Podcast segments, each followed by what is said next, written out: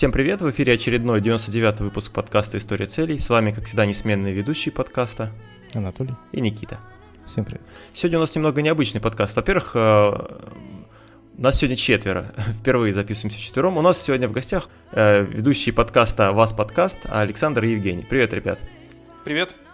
Всем привет. А, расскажите немного о себе. Ну, давай я начну. Э, меня зовут Александр. Я программист, и я уже два года э, живу в Германии. Живу, работаю, э, женат, есть э, дочка. Что еще рассказать? Всем привет еще раз. Меня Евгений зовут. Я закончил в Воронеже медицинский университет в 15 году, в 16 интернатуру и практически сразу переехал работать анестезиологом-реаниматологом в Вольсбург в Германии. И вот уже почти здесь 4 года нахожусь. Работаю по специальности. Да, ну как вы поняли, подкаст у ребят о Германии, и в принципе, э, ну там уже довольно-таки много выпусков. Сколько у вас там выпусков, напомните? Вот, буквально вчера записали 40 выпуск. О, уже 40 -й. То есть, в принципе, э, там очень подробно можно найти, ну, мне кажется, практически любую тему.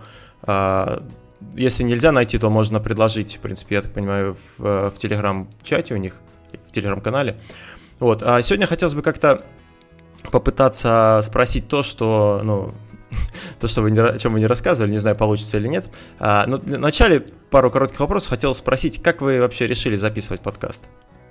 Ну, тут, наверное, я э, должен свое слово в первую очередь сказать, потому что э, вообще эта идея пришла изначально мне. Э, после того, как мы с Женей внезапно обнаружили, что мы живем в Германии оба. А, мы с Женей учились вместе в школе. Это было очень давно угу. и очень далеко. Это было в, а, в одном да, классе это было в Воронеже. И, и в какой-то момент, э, ну, наши пути, понятное дело, разошлись. Э, Женя там пошел по медицинской теме, я учился на программиста. Э, мы с ним не часто виделись в Воронеже после окончания школы. Но не максимум, ну не более чем два раза случайно сталкивались, потому что у нас э, относительно на соседних улицах жили родственники. И уже по факту того, как э, я оказался в Германии, этот путь тоже был непростой и не быстрый. Э, потому что, ну, я, может быть, позже там еще в течение подкаста расскажу, что это была вторая попытка моего переезда в Германию. Первая была неудачной. Э, и я переехал сюда в апреле, в июле я перевез жену, но первое время было довольно тяжело, и как-то мне было не до а, поиска старых друзей, и мы скорее устраивали здесь свою жизнь, а к зиме, когда уже все более-менее устаканилось, мы списались с Женей, он увидел фотку мою в Инстаграме, что я вот в Штутгарте живу, он живет в Вольсбурге, и ну, для Германии расстояние довольно большое, но для э, нас, э, кто привык э, к расстояниям в России, это совсем немного. Тут, по-моему, 500 или 400 километров. Ну, на машине там за... По автобану за 4 часа можно доехать. И в какой-то момент в процессе наших бесед по телефону мы с Женей часто созванивались, э, родилась идея о том, что эти беседы было бы интересно записывать, и, может быть, кому-то другому интересно было бы их слушать. Э, я в тот момент э, плотно подсел на подкасты, потому что часто гулял с ребенком, а зимой книгу не почитаешь, потому что холодно, и втыкаешь подкаст в уши и гуляешь там 2-3 часа, самое оно. И вдохновлялся я такими подкастами, как Радио Т, это один из моих любимых. Я думаю, что, наверное, это самый, самый известный русскоязычный подкаст. Угу, знаем. Ну, конечно, Хабр подкаст э, слушал, сейчас уже это у них другое название, но суть это не меняет. В общем-то, да, много довольно подкастов, и я, и, и жена у меня тоже слушает подкасты. Мы, это как, наверное, основной источник у нас потребления вот такой вот информации, развлекательной, познавательной. Э, поэтому всегда примеряешь все на себя. Как ты бы смог бы это сделать?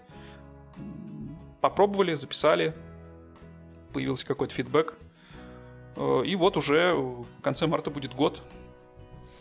Ну, интересно так получилось, да, то, что это у вас тенденция как-то у одноклассников больше никто из одноклассников не переезжал в Германию? Ну, насколько я знаю, из моих нет. Вообще у меня со школой очень довольно быстро были все отношения прерваны с немедицинским контингентом.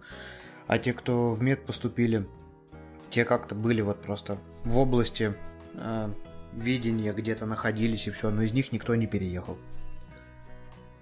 А так медиков, конечно, много переезжает.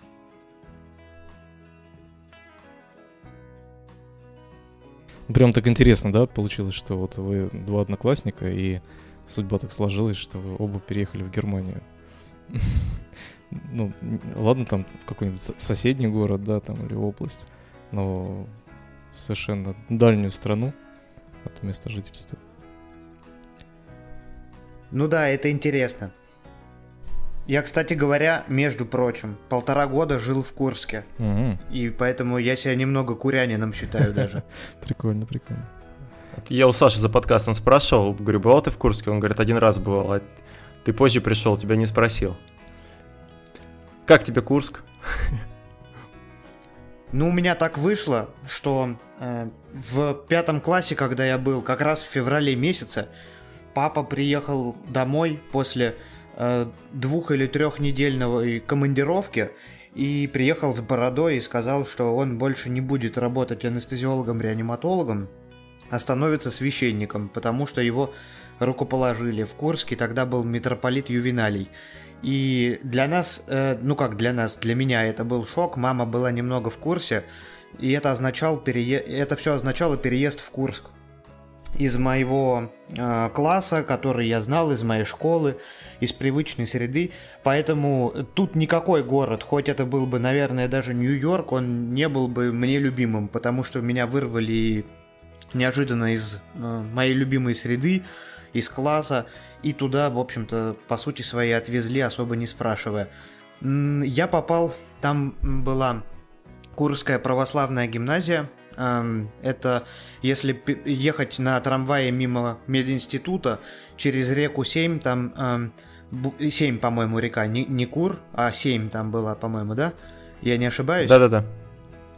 И э, там можно было проехать мимо какого-то очень крутого лицея, но было кольцо, на нем было, был магазин «Суджанские колбасы», и вот напротив там была православная гимназия, я вот в ней полтора года провел в общем-то, было хорошо. Я сейчас уже вспоминаю. Я, конечно, поначалу очень сильно эм, сопротивлялся всему тому, что там происходило. Специально писал вступительный экзамен по математике на плохие оценки, чтобы меня не взяли туда, потому что у меня было нежелание идти вот этим путем, который, на который меня насильно поставили. Вот. Ну, а так потом все хорошо было. У нас был даже, а у меня одноклассник был, Серега Рязанцев. У него папа был защитник в Курском авангарде. Мы ходили бесплатно на футбол, на второй тайм проходили. У нас можно было там посидеть. Какой это год был? 2003-2004. Это сразу закончился чемпионат Европы по футболу четвертого года в Португалии, где греки выиграли. И вот сразу после этого чемпионата Европы мы назад в Воронеж переехали, потому что папу перевели потом из одной епархии в другую. Что, Никита, какие-то... Мы можем а сейчас найти мне... знакомых, я уверен, сейчас, если при желании. Да. А русский литературу не помнишь, кто преподавал? О, понеслась. Нет, я, я, я лицо помню, у меня очень хорошая память на лица, но э, имя и фамилию сейчас точно ну, не вспомню. Э, Тюрин Евгений не знакомо? Нет, не знакомо. У нас была учительница. Ага, ну значит, другой год. Ясно, окей. Вот забавно. Ну, просто в этой гимназии у меня отец преподавал. Mm, ой, ну интересно, мир очень тесен на самом деле. Мы, мы туда, я туда на трамвае ездил, по-моему, на двоечке от Павлуновского мимо театра Щепкина, мимо Грина и туда вот так вот заворачивал трамвайчик, и можно было мимо хлебозавода ехать. Минут 40, наверное, ездил постоянно. Ну, в окно смотрел. Оказывается, знаешь, э, э, в судьбе не только вот, вот это необычно, да, еще и то, что И у нас тоже какие-то есть такие территориальные э, пересечения. Ну, интересно, слушай. Вот, ребят, а скажите, вот э, если вернуться к вашему подкасту, а как вообще у вас распределяются роли, кто за что отвечает? Ну, у нас все просто. Я, я же программист, поэтому я за все, что связано с техническим э, сопровождением, все, что связано с э, записью, я занимался изначально обработкой. Ну, только я занимался до, до определенного момента. так же, как у нас. Э, и все, что связано там, о, надо YouTube канал завести, о, надо в Clubhouse э, трансляцию сделать. Э, все это, в общем-то, на мне. А Женя за больше по как по-немецки это говорится больше по фахлихе вопросам, то есть все, что связано с гостями, все, что связано с э, какими-то интересными темами. Э, ну и, в принципе, Рекламы, по- посты. Лю- э, Ноу-хау за это отвечает Санек, а я отвечаю за коммуникации всякие. Мгм. Слушайте, вот один вопрос про немецкий язык. Просто вот э, я, ну, так, э, уч- учу его при помощи программы Duolingo, если знаете, не знаю, приложение такое. А, вот, ну, Да, знаем. я просто несколько языков, ну, как бы так, э, ну, может, через эту программу, скажем так, изучаю. Не, не скажу, что я что-то знаю, особенно немецкий. Мне вот с немецким что смущает, вот если сравнивать его с испанским, каким-нибудь итальянским, что там очень много слов, которые, э, ну, не похожи на, ну, то, то есть там в английском, да, есть слово, и оно там также примерно звучит в испанском. А вот в немецком они вообще просто другие. Вот насколько это сложно э, немецкий изучать? я бы тут не согласился бы. Есть много немецких слов, которые очень-очень-очень похожи на русские слова и вообще произошли, ну, в принципе, в, э, на русский язык и на русскую культуру повлияли больше всего, э, наверное, на первом месте это французский язык и французская культура, а на втором месте это немецкий язык. Э, У нас же еще с Ну, Екатерина там... с древних времен, да, немка у была. нас э, тесно связаны наши культуры, и если так подумать, то очень много слов э, в русском э, пришли, в русский пришли из немецкого. Те же там, тот же шлагбаум или парикмахер, или... э, Ну, много этих слов можно там, если подумать, можно даже, наверное, какой-то список в интернете найти. Или цейтнот. Позиция в, ша- в шахматах, Мгм. когда нехватка времени. Цейтнот. Более того, многие слова, которые в русском, по сути, вот тот же бутерброд, например, да, это же, по сути, э, два немецких слова Ну, вместе. брод, хлеб, Да, да, да. бутер, масло. да. Но Мгм. немцы не знают этого слова. То есть это Ага. слия- Они его знают, они Ну его да, не то есть оно, используют. оно не используется и не они сходу не поймут, что это вот российс- э, что это русское слово, которое произошло из немецкого. Так скажем. Ага. Оно приобрело, э, как и любое другое немецкое слово, оно приобрело свой оттенок и э, свое значение, и контекст даже. Очень интересно, например, слово гастарбайтер, гастарбайтер, оно в русском языке имеет явную негативную какую-то э, интонацию, а в немецком ты можешь абсолютно совершенно любого даже милого тебе человека назвать гастарбайтером, и он не обидится, потому что это понятно, что он пришел на какое-то э, временное задание к тебе в отделение из соседнего, с соседнего этажа или из соседней комнаты, и в этом ничего такого нет. Гаст это гость, да, арбайт это работа, соответственно. Ну, Да, я так- временный гостевой да, я так рабочий. по- по- это, повыпендриваюсь. Ну ладно. А, вот сейчас, ну не сейчас, наверное, уже какое-то длительное время, да, у нас волнами происходит вот э, отток молодежи в Россию, и у каждого, в принципе, какие-то свои причины. Вот какая у вас была мотивация уехать в Германию? Ну, я начну, потому что уже не, я думаю, это надолго. так что я быстренько расскажу то, как это у меня обстояло. У меня в какой-то момент... я на самом деле сам часто себе задаю этот вопрос. э, почему Германия... Сейчас, секундочку. Я на самом деле сам часто задаю себе этот вопрос, почему так произошло, что меня в какой-то момент главной целью вообще в жизни стало переехать в Германию. Э, Но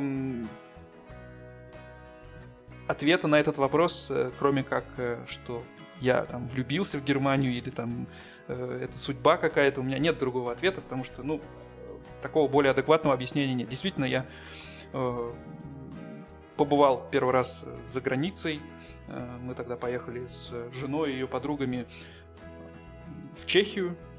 Э, и э, на один день мы приехали к друзьям в Берлин. Были наши друзья э, из Воронежа. Они каким-то образом были в Берлине. И э, мы туда приехали, потусовались там буквально один день, то есть мы даже не ночевали там.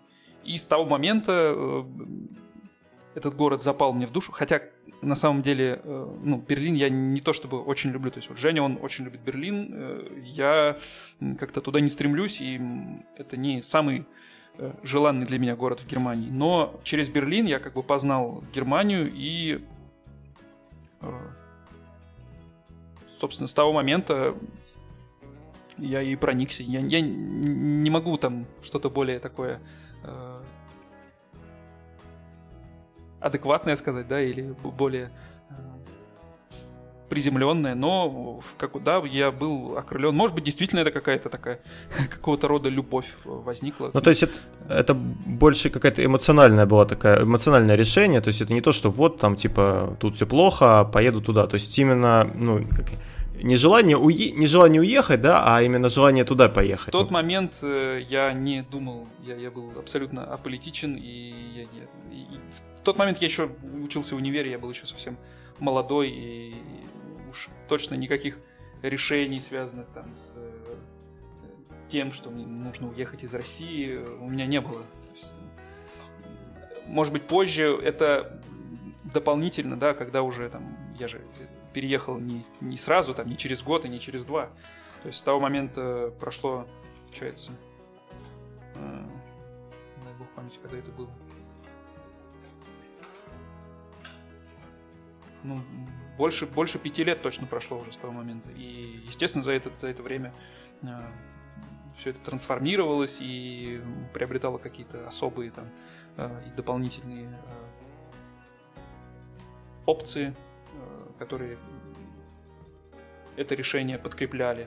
Но изначально это было абсолютно эмоционально и ну, то есть ты решил, да, что в Германию, и вот ты как бы уже не рассматривал какие-то другие страны. Тебе вот если переехать, то вот именно хотелось туда. Да. да. Угу. Женя, а у тебя как это произошло? У меня был микс из всего вообще, что только можно было себе представить. В первую очередь, э, где-то курсу к третьему начинаешь ходить на практику в медицине, и спадают вот эти розовые очки, с которыми ты поступал в медицинский университет, хотел там врачом стать, спасать людей и так далее. Эм, и в конце концов начинаешь э, про себя думать, у меня так было, вот, эм, что где можно самореализоваться, где можно, то есть сейчас не бросить университет, чтобы эм, и пойти вот и заниматься тем делом, которое выбрал. И пришла в голову идея, что есть вот иностранная практика. У нас висело объявление в университете. Университет сотрудничал с Шарите, с медицинской клиникой Берлина. Сейчас сотрудничество прекратилось э, несколько лет тому назад. Это было не из-за политических каких-то причин, просто там э, руководительница, которая занималась в международном отделе э, этим, она ушла из университета и сотрудничество прекратилось. Ну и, в общем-то, я стал узнавать, что нужно для этого сделать, чтобы поехать на эту практику. Оказалось, что там э, действительно не нужны никакие ни связи, э, деньги как бы нужны, да, но можно получить стипендию, и я начал учить язык, проговорился об этом родителям, они мне, в общем, не поддержали, сказали, что это плохая идея, что ты сессию сам-то э, вовремя там трудно тебе сдать, а ты сейчас хочешь досрочную сессию сдавать какую-то, то есть на месяц раньше всех остальных ребят с курса. Вот, ну и получилось как-то. То есть я ее досрочно сдал, даже на четверке все, и вот уехал. Это была первая практика ничего не... А, учил год язык, ничего не понял, когда сюда приехал, потому что учить его в Воронеже это одно, а разговаривать на нем в медицинской больнице где-то это другое. Ну а потом я понял, что здесь точка входа, она несложная на самом деле. Она ну как несложное, ну то есть, конечно, это сложный проект, тебе нужно кучу всяких э, действий запустить либо параллельно, либо последовательно, но они все по, сил, по силам человеку, то есть не гению, то есть совершенно обычному. Просто нужно бить в точку, вот и все. А подогревал я себя на этом пути, ну как, нужно ведь на долгом пути всегда найти себе мотивацию какую-то, ну и моей мотивацией всегда было то, что я всегда старался почему-то все вопреки родителям сделать, это в первую очередь. Вот. А, во-вторых, а, во вторую очередь, ну, политическая ситуация, конечно, меня э, не устраивала. Она указывала, она оказывала влияние на процесс трудоустройства. Хотя жаловаться не на что. У меня у родителей связи были, и устроить меня-то уж точно могли. Вот, ну, как-то вот все, все вместе, то есть, как бы мне, мне не нравилось, и я уехал. Сейчас у меня настроение совсем другое, я могу точно сказать со стороны.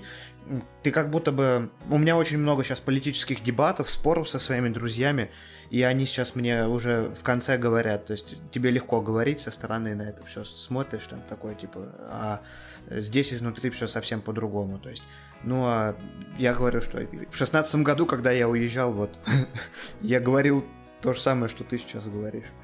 Вот, примерно. В общем, полити политически, если так подытожить, эм, политически я, в общем-то, себя, в себе аккумулировал вот это недовольство и цеплял больше негативной информации, наверное. Это, возможно, меня мотивировало уехать, я не знаю.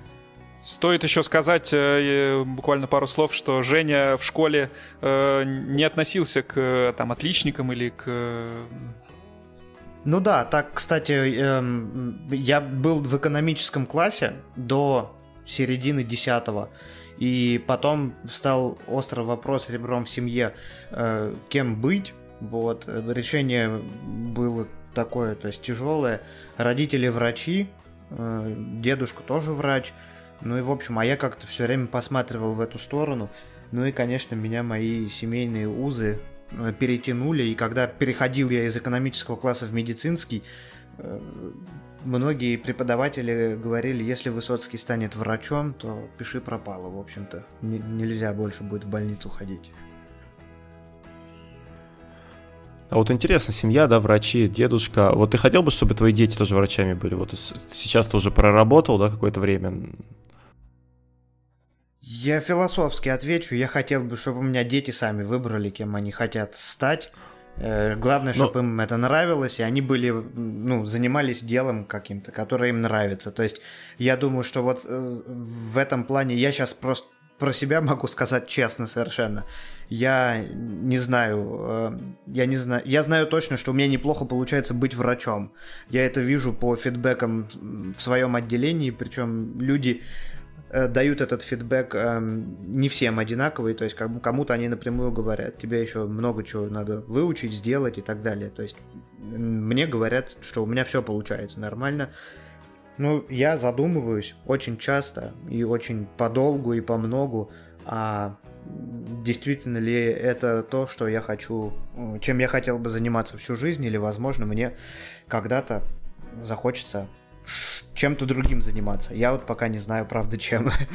Это очень тяжелый для меня тоже вопрос сейчас на жизнь, в моем жизненном пути. Вот э, мне всегда было интересно, как люди э, вообще собираются, да, и э, уезжают, то есть бросают все и уезжают там, в другую страну, в другой город. Для меня это ну, что-то такое, знаешь, схоже с каким-то героизмом. Вот. А сколько вообще лет было вам, когда вы переезжали? А, первый раз мы переезжали, а, когда мне было... Блин, хороший вопрос. А, это ж надо посчитать.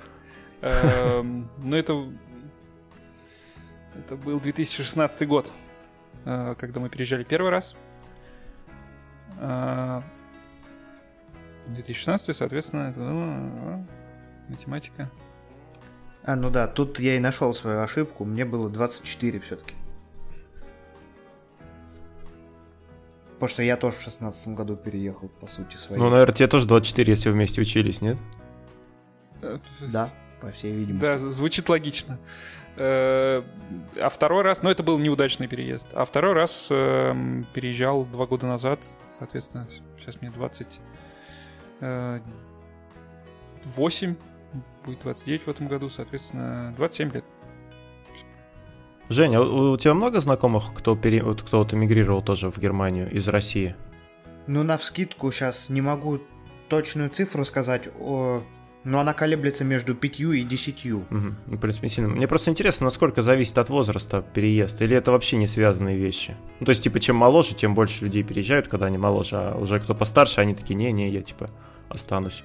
Зависит, зависит от конъюнктуры очень много. У нас есть коллеги, которые переехали из Казахстана, из Украины, им за 40. Но они э, получали гражданство сразу либо по еврейской, либо как э, русские немцы. То есть им, им, у них точка входа гораздо проще была. То есть им государство открывало дверь немецкая и говорило, приезжайте, пожалуйста. Угу. Оплачивало там курсы немецкого, оплачивала квартиру, платила там все налоги, там привилегии. И они здесь, сидя, уже могли, то есть, выбирать, куда пойти, так сказать.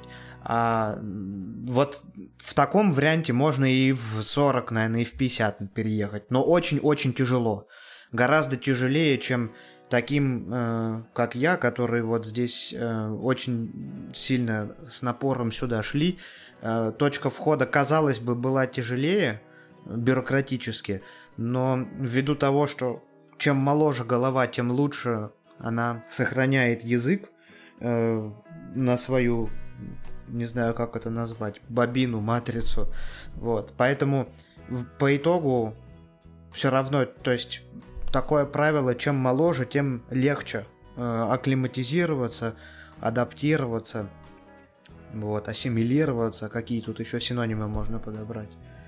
А люди, которые переехали сюда вслед за своими родителями там и отучились здесь в университете или в школе, те уже это и еще более удобно, еще более, так сказать, там ты уже как нож в масло входишь. Тяжело поначалу, конечно, но потом все.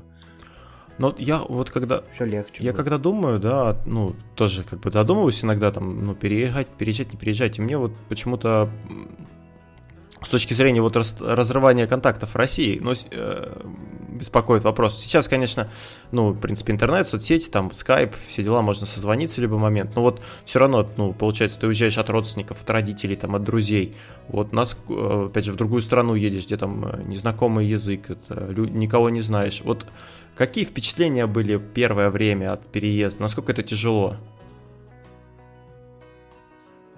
Ну, тут самый хороший вопрос, самый главный вопрос, это заглянуть внутрь себя, наверное, и понять, почему ты вдруг хочешь переехать.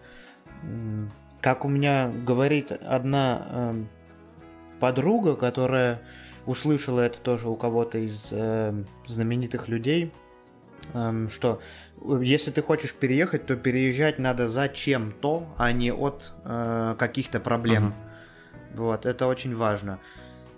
Поэтому, э, если ищешь какого-то, то есть чего-то, что ты не можешь получить у себя на месте, то переезд оправдан. Да он в любом случае может быть оправдан, если это тебе так хочется. Потому что вернуться э, в любую секунду, это будет тяжело вернуться, но можно. Эм, да, вот.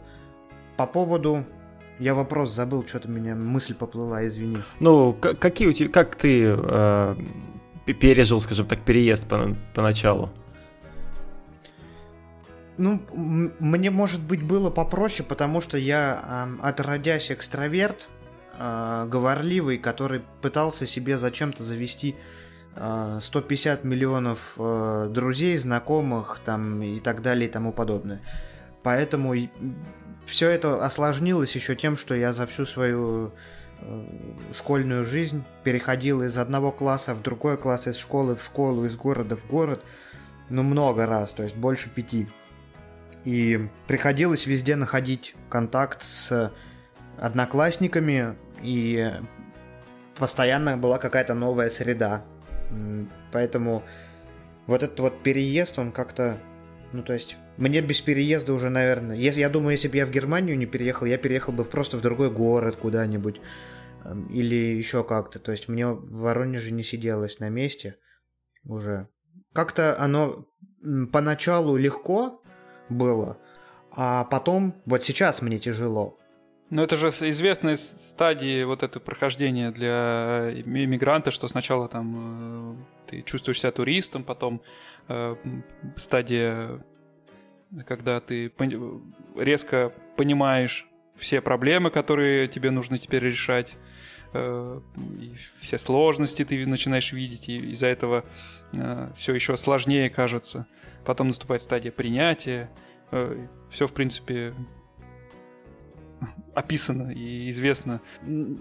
Ну, может быть, да. Но то, точка входа, на точке входа у многих бывает очень прям трудностей много. У меня их как-то не было. А вот после того, как я ее прошел, вот этот вот особенно для меня, как это ни странно, экзамен медицинский немецкий, который я тут сдавал профессуре местной, казалось, после него я должен был быть э, рад, прыгать э, до небесных небес, а тут вышло так, что я буквально неделю порадовался, буквально. Разговоры закончились, и у меня началась долгая продолжительная депрессия, вот, с желанием вернуться домой. Я, правда, не знаю, в каком виде и когда и как, но вот она была. Сейчас уже, может, не так выражена. Саша, а у тебя вот как, как, насколько тебе сложно было первое время? Ну, то есть со второго раза, я не знаю, с первого. Ну, в первый раз, когда мы переезжали, это было все прям совсем э, наивно очень. Э, и ну, сейчас, вспоминая этот период, понимаешь, что, ну, вообще, наверное, это было глупо. С другой стороны, э, как говорится, все, что не делается, все к лучшему. И если, если бы не было того переезда, то, скорее всего, и этого бы не произошло. Мы абсолютно внезапно решили сорваться и переехать, когда мне предложили какую-то абстрактную работу, то есть это не было еще никаким контрактом, это было ничем не подтверждено, но вроде бы как э, я понравился одному из работодателей в Германии, э, и э, ему не хватало моего немецкого. Я много занимался в Воронеже еще в тот период э, индивидуально там немецким, но в какой-то момент я решил, что раз уж мы в это погружаемся с головой, то давай просто возьмем и переедем в этот город, где эта работа располагается. Там будем учить немецкий, там первые несколько месяцев, и там же я выйду на работу. То есть вот такая вот... Э, при этом никаких гарантий на самом деле того, что я выйду на работу в тот момент не было. Были какие-то там на словах э, чего-то там, но э, подписью ничего скреплено не было, и это было довольно опрометчиво. Но нас ничего не держало, то есть, ну, работа в Воронеже как бы не то чтобы э, сильно меня держала. Э, жена в этот момент как раз только закончила университет. И мы купили билеты, нашли курсы. Это город Эрланген. Э, он не очень известный, но довольно знаменитый здесь. То есть это такой большой университетский город. Э, недалеко от, Нюр... недалеко от Нюрнберга. И туда мы приехали, прожили там два с лишним месяца, э, ходили, ну, даже почти три месяца, ходили на курсы, изучали там немецкий очень активно. Это, наверное, больше всего мне дало, то есть месяц немецкого вот в этом э, городе мне дал больше, чем два года изучения немецкого в Воронеже. И да, тогда было все очень легко, потому что я практически не работал. У меня была какая-то там удаленная подработка, но основной работы не было. Мы учили немецкий, прожигали скопленные деньги э, и, в общем-то, думали о светлом будущем, как мы здесь будем жить. Но, к сожалению, это все закончилось тем, что мы вернулись в Воронеж и настолько у нас ничего в Воронеже больше не держало, что мы буквально через неделю после нашего возвращения и после того, как мы поняли, что э, там, в Германии, нас не ждут, э, мы переехали в Москву. Слава богу, в России для айтишника сейчас найти работу не проблема. Угу. И ну, за неделю мы прошли весь период переезда нашего. То есть мы, я нашел работу, мы нашли квартиру, и вот вышел я уже через неделю на работу в Москве. Э, и в Москве, в Москву мы переезжали, мы понимали в тот момент, ну, я понимал, что далеко не факт, что вообще удастся переехать в Германию, но при этом я старался себя держать э, той мыслью, что Москва это временно, это только для того, чтобы там набраться опыта, может быть, подтянуть язык, накопить денег. Э, но в Москве все, в принципе, было неплохо, и Москва не самый, так сказать, плохой город в России. То есть, ну, в Москве вообще жить кайфово, но э, я просто не очень люблю крупные города, поэтому мне в какой-то момент э, это надоело и уже не так э, нравилось там жить. Но на самом деле, если крупные города нравятся, то, по-моему, в России, мое мнение, единственный э, путь, если есть возможность, нужно ехать просто в Москву. Э, и там можно ну, нормально жить. В принципе, живя... Ну, то, как мы жили в Москве, оно э, вполне сопоставимо с тем уровнем жизни, который мы имеем здесь, в Европе. Вот путь переезда, да, а, когда э, вы вот оба совершали какие-то шаги для переезда, да, то есть какое-то там оформление, виза, все какие-то вот эти технические моменты, он у вас, по сути, технически был одинаковый или чем-то он отличался? Я думаю, что отличался с меня с врача требуют, если я правильно понимаю, сертификат B2, знание языка. С программиста э, достаточно, по-моему, дать э, бумажку о том, что ты проходил курс B2. Если э, Саша меня поправит, mm-hmm. если я ошибаюсь. Вот. То есть именно э, эм, требования к знанию языка. Вообще, да, вообще нету никаких требований для программиста. То есть, ну, есть люди, которые работают в Германии э, знаю только английский. Ну да. Это не самый лучший способ переезда, но это возможно. То есть э, законодательно не требуется, в принципе, знаний немецкого никаких от э, программиста. Для врача, конечно, это гораздо более важно. В медицине в медицине требуется, при этом сейчас э, есть правила гласные, негласные, негласные такие, что они требуют э, уже на уровне, то есть заведующее отделение э, воротит нос от людей с B2 сертификатом, ему нужно C1, C2, чтобы был. Ну, это уже требование именно руководства, ну, да. правильно понимаю? Угу. Вот мне всегда было интересно, это, в принципе, а, вы можете ответить на этот вопрос, и это применимо вообще, наверное, для переезда в любую страну.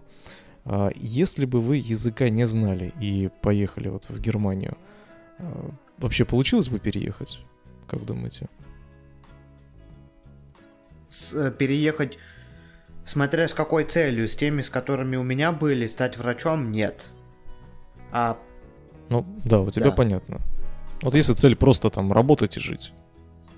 Ну, это возможно, конечно, вот, ну, со стороны как разработчик, как э, человек из IT-сферы, могу сказать, что таких людей довольно много. Э, и это реально, но это гораздо-гораздо сложнее. То есть, э, когда ты знаешь язык, то очень часто даже планка твоих э, требований к тебе как к профессионалу, она как будто бы снижается. То есть э, те э, вакансии, которые были тебе в принципе недоступны без знания немецкого, э, они внезапно открываются, и этих вакансий в разы больше, то есть там в 10 раз, может быть, больше. И в связи с этим, ну, конечно, проще переезжать, когда ты знаешь язык. Ну и в любом случае здесь э, уже для жизни этот язык, ну, мое мнение, опять же, нужен. Я знаю людей, которые не учат язык, которые, в принципе, довольствуются там, знанием английского хорошим, но я думаю, что немецкий нужно знать просто для того, чтобы... Э, то есть тут даже два момента есть. Во-первых, для комфорта, потому что ну, с ну, теми понятно, же даже просто общение соседями, с людьми, да, да, там в магазине mm не факт, что человек говорит по-английски. То есть э, немцы знают английский, но далеко не факт, что человек будет нормально на нем говорить и поймет тебя. А, и второй mm момент это то, что все же нужно, мне, мне кажется, как некую дань уважения оказывать а, той культуре, в которую ты а, встраиваешься, и когда ты изначально ставишь себе себя выше этого и там, считаешь, что тебе не нужно знать язык, а, потому что язык это э, одна из самых важных частей культуры. Через нее там очень многое э, выражается, и узнавая язык, ты познаешь в какой-то мере тоже и культуру. Ну, по сути, да. То есть ты ответил, что, в принципе, переехать можно, не зная языка, но это будет, во-первых, тебе некомфортно, потому что будет сложно э, вести диалог с людьми вокруг. Ну и, во-вторых, э, по отношению к стране, в которой ты переезжаешь, это, ну, считается как немножко неуважительно.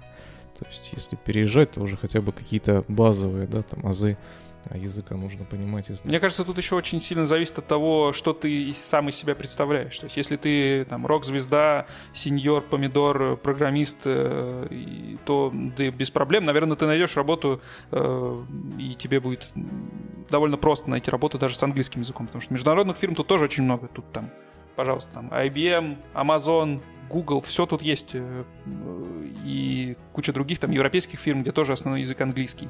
Э, но если ты там не так опытен профессионально, то язык дает тебе вот такой вот э, как бы фору. По такому принципу ну, у нас помощь, есть да. в Воронеже огромное количество людей из агробизнеса, которые живут в России более некоторые даже 5 лет, 5-7 лет, и э, по-русски не говорят, но они не сталкиваются, то есть они не ездят в маршрутках, они эм, это совершенно, то есть они с обычным не сталкиваются с сервисом бытовым. Эм, очень богатые люди, хозяева бизнеса, то есть как бы, поэтому вот если ты в таком статусе сюда переезжаешь, там, открывать какой-нибудь филиал там громадной фирмы, то вполне себе, почему бы и нет, да, тут соглашусь. Угу. Так, Жень, э, ну, если тебе нужно идти, спасибо тебе огромное. Вам спасибо. Да, спасибо, Жень. Жалко, что не это не удалось побольше поговорить. Вопросов еще много.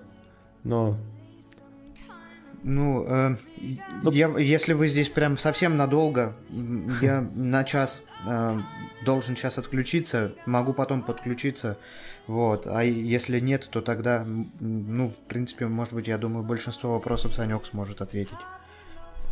Ну, вот. да. Тогда мы mm-hmm. продолжим с Сашей. Саша, спасибо. Да, спасибо, Жень. Всего доброго. Спасибо, Евгению. На этом мы закончим нашу первую часть подкаста. А во второй части мы продолжим с Александром разговаривать о Германии.